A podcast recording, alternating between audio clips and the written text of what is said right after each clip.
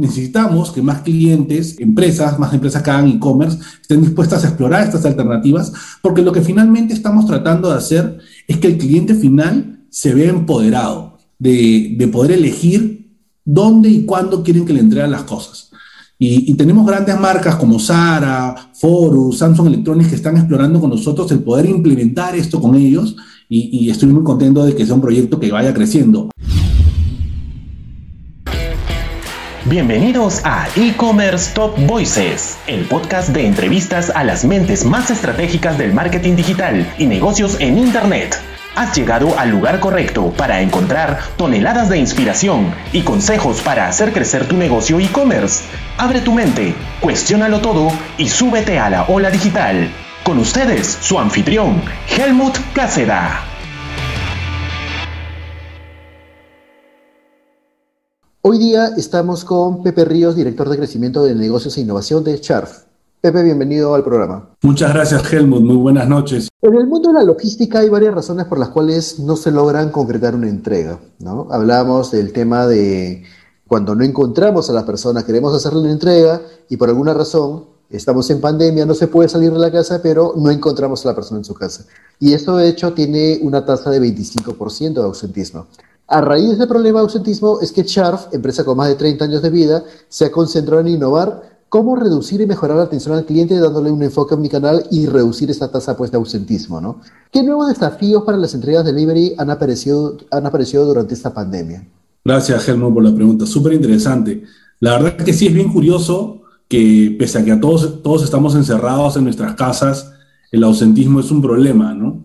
Y sí, la verdad que nosotros, por ejemplo, experimentamos una tasa de efectividad de entrega de por encima del 92, 93%, y en ese 7%, más o menos entre un 15 y un 25% de las veces que no logramos entregar algo es porque hay un ausentismo, ¿no?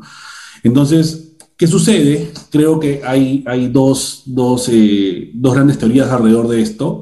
Uno es que las personas, por más que están en sus casas, eh, no tienen la posibilidad de poder atender al repartidor porque están o viendo cosas con sus hijos, o atendiendo una llamada de trabajo para los que hacen home office, que es todo el día, o encargándose de un montón de cosas. Y la otra es que realmente la persona no está y, la verdad es que las opciones que encontró dentro de los e-commerce como posibles momentos de reparto no cuadraban con su real necesidad y un poco que se la jugó. Entonces sí, esto ha sido un reto que con el incremento del e-commerce también ha sido un desafío que hemos tenido que enfrentar y, y la verdad que creo que nosotros lo que hemos tratado de hacer es ofrecer más alternativas.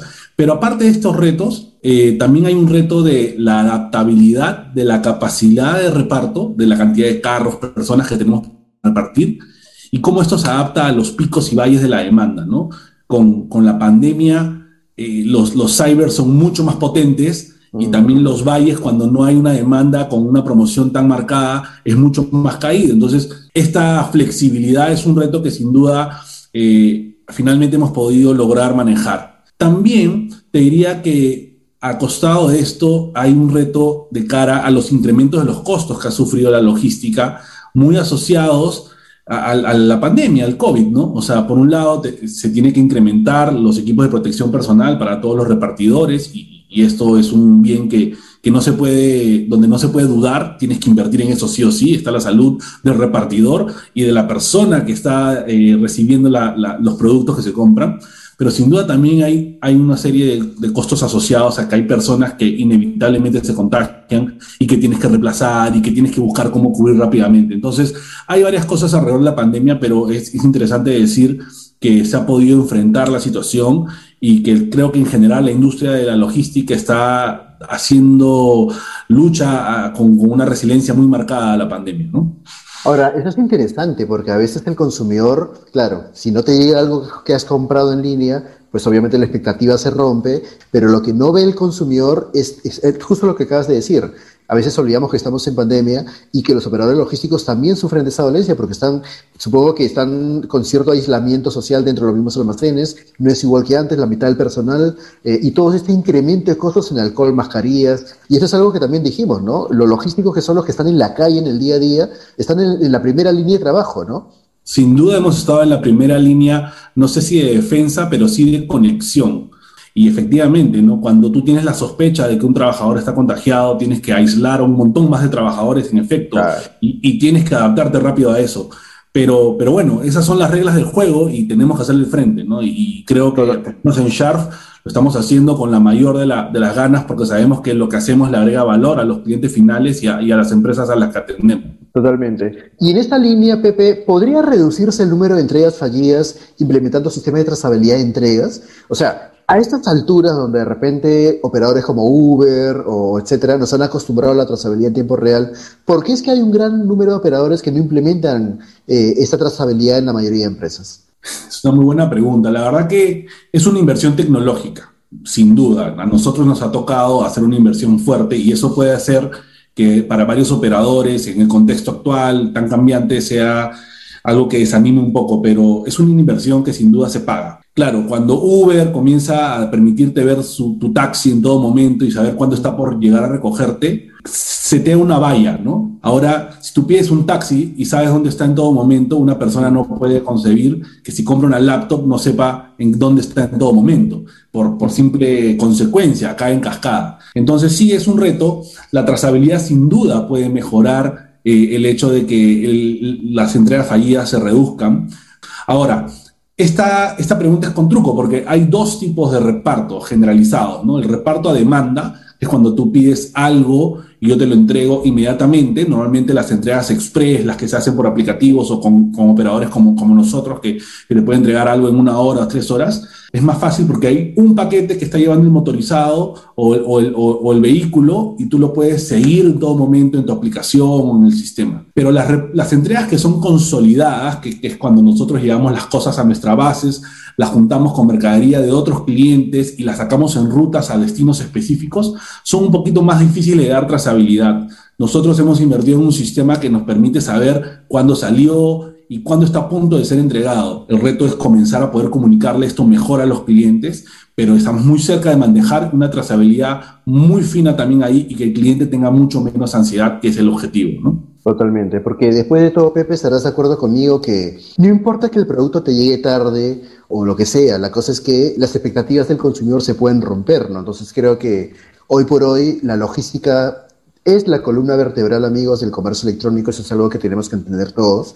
Si la logística falla, todo tu modelo de comercio electrónico se cae al piso, ¿no? Han habido 80.000 denuncias al Indecopi, eh, increíblemente, por comercio electrónico, ¿no? Y el principal motivo, ¿cuál fue?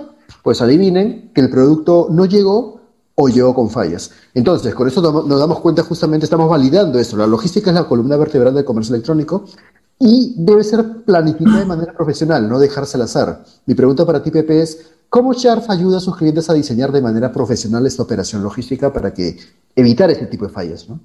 Mira, la verdad que eh, ha sido una ruta de mucho aprendizaje para nosotros y, y de hecho hace cuatro años decidimos tratar de hacer eh, distinto nuestro acercamiento hacia los clientes. ¿no? La logística siempre ha tratado de consolidar, de, que todos los, todos los clientes sean atendidos de la misma forma en un proceso muy estándar pero nosotros hace algunos años decidimos parar la pelota un ratito y pensar y decir, ¿por qué el cliente me está pidiendo esto? ¿Qué necesita? Y diseñar para el cliente logística. E, esto finalmente nosotros lo aterrizamos de dos maneras, ¿no? Por un lado, construimos el Sharp Lab, que es el primer laboratorio de innovación logística, y lo que hacemos es recibir a nuestros clientes y ver cómo desde la logística juntos podemos construir soluciones distintas, ¿no? Y, en ese sentido, por ejemplo, con, con, operadores como Claro, hemos podido construir repartos en menos de tres horas de teléfonos cuando hace un tiempo no se podía, tuvimos que implementar lectores biométricos y otras cosas. O el caso de Falabella, que antes de que solamente se tenía recojo en tienda, nosotros trajimos unos lockers inteligentes al país y pusimos los paquetes en esos lockers y la gente los podía recoger. Entonces hemos, hemos ido descubriendo nuevas formas de hacer la logística de tal manera de que eh, la experiencia sea más rica para el cliente. Ahora, más allá del Sharp Lab, en un proceso regular en el que entramos en contacto con un cliente para tratar de, de, de ver cómo le podemos agregar valor, lo primero que hacemos es sentarnos con el cliente y transmitir toda la información posible. Investigamos dónde son sus zonas de reparto más asiduas, eh, qué tipo de mercadería reparte, eso es demasiado importante, cómo la embala. O sea, el, el tema del empaque es muy importante. Entonces, es, necesario revisar toda esta información para luego hacer una propuesta ad hoc. Finalmente, una vez que diseñamos la propuesta y nos ponemos de acuerdo con el cliente en términos de, cómo vamos a monetizar esto, tenemos que definir cómo ejecutamos el proyecto. Y esta, última parte es, es clave porque a veces es mejor dicen, comenzar con un piloto eh, medio en marcha blanca y luego escalar. Entonces, esto es algo que también nosotros tenemos un proceso de, de, onboarding con el cliente donde calibramos un poco la logística para que finalmente sea, sea estable con sus clientes finales. Entonces, este es un procedimiento, un método que nosotros utilizamos para tratar de entender mejor al cliente y en función de eso entregar un producto, un servicio que sea más acorde a lo que sus clientes finales esperan. No quisiera dejar de preguntarte, Pepe, sobre la alianza que han hecho con el Jockey Plaza. Como todos sabemos, eh, bueno, por la pandemia y etcétera, la afluencia del público a los centros comerciales pues ha bajado bastante, ¿no? Eh, y ahora que ha bajado esta afluencia y aprovechando la ubicación estratégica del Jockey Plaza, se ha creado un hub logístico que se desarrolla dentro de un mall. Y si no me equivoco, el Jockey Plaza es, es quizás el más grande de Latinoamérica. Entonces, creo que esta es una posición bastante estratégica para, de repente, aportar a la mejora de la logística en el país, ¿no? Em, la verdad que esta alianza con el Jockey a mí me, para mí es muy gratificante porque el Jockey fue uno de estos clientes que pasó por el, por el Sharp para ver cómo diseñábamos algo juntos. Y hoy eh, tenemos este hub que está montado en una de sus playas de estacionamiento que está claramente subutilizada el día de hoy y donde, donde estamos ocupando ese espacio para poder estar nosotros más cerca del cliente final y poder darle un servicio de mayor calidad. Entonces, hay dos factores muy marcados en lo que el hub ayuda. El primero es que, como mencionabas un segundo, el 70% del reparto de Lima Metropolitana está alrededor del casco urbano. Y el jockey se encuentra más o menos a 20 minutos de cualquiera de esos cuadrantes. Entonces, eso nos permite a nosotros ir a entregar más rápido, poder hacer más intentos durante el día, optimizar el costo de la logística y claramente trasladarle eso al cliente, entre muchas otras cosas más. Y el segundo es que, como te mencionaba, el e-commerce y su crecimiento genera una variabilidad muy marcada en la venta. Entonces, esto de aquí eh, hace que el tener un espacio como el jockey, que nos permite crecer y achicarnos rápidamente en capacidad instalada de personas, de carros, de motos, nos ayuda también a, jugar muy bien con, con, los recursos que necesitamos y cómo los ofrecemos a los clientes finalmente. Entonces, ahí hay dos factores muy importantes. Habría un tercer factor que tiene que ver con una serie de proyectos que nosotros hemos desarrollado, y es que Hoy en día las marcas quieren estar a veces más cerca de los clientes y para eso hemos ofrecido dos alternativas. La primera es que eh, con el jockey también estamos viendo la posibilidad de montar un dark store ya que no sea esto solamente un hub de cross-docking, sino que hayan marcas que puedan tener inventario listo ahí para ser repartido y poder ofrecerle al cliente final menores tiempos de entrega que, es lo que muchas veces el cliente final quiere, ¿no? Y el otro punto tiene que ver con que nosotros, con otro proyecto que venimos trabajando, que es el proyecto de los puntos Sharp, donde tenemos más de 85 puntos alrededor de la ciudad para que nosotros podamos dejar la mercadería y que el cliente final lo recoja a voluntad, cuando él tenga tiempo y no tenga que estar esperando un repartidor. Esto es un proyecto enfocado en la conveniencia para el cliente final. Creo que es algo, una, alianza muy potente que recién está comenzando y que va a dar muchos frutos a, la industria. ¿Qué porcentaje de las entregas se dejan en los lockers logísticos o estos puntos char, creo que lo llamas tú, ¿no? Sí, mira, hoy día eh, nosotros tenemos algunos clientes que ya tienen seteado eh, los puntos Sharp como una alternativa de entrega y para esos clientes más o menos el 40% de sus repartos son a puntos Sharp sus clientes finales le piden, no me lo dejes en mi casa, sino déjamelo en uno de estos puntos Sharp, que es una bodega, es una librería, una farmacia, cerca de su casa, y luego el va lo recoge. Entonces, estamos cerca, pero necesitamos que más clientes, eh, empresas, más empresas que hagan e-commerce, estén dispuestas a explorar estas alternativas, porque lo que finalmente estamos tratando de hacer es que el cliente final se vea empoderado de, de poder elegir dónde y cuándo quieren que le entreguen las cosas. Y, tenemos grandes marcas como Sara, Forus, Samsung Electronics que están explorando con nosotros el poder implementar esto con ellos y, estoy muy contento de que sea un proyecto que vaya creciendo. A finales del año pasado eh, estábamos casi con 20 puntos en la ciudad, hoy ya tenemos 85, vamos a acabar el trimestre con 150 y probablemente vamos a acabar el año con más de 400 puntos instalados en, en el país, en Lima y en provincias. Así que esto se viene y fuerte.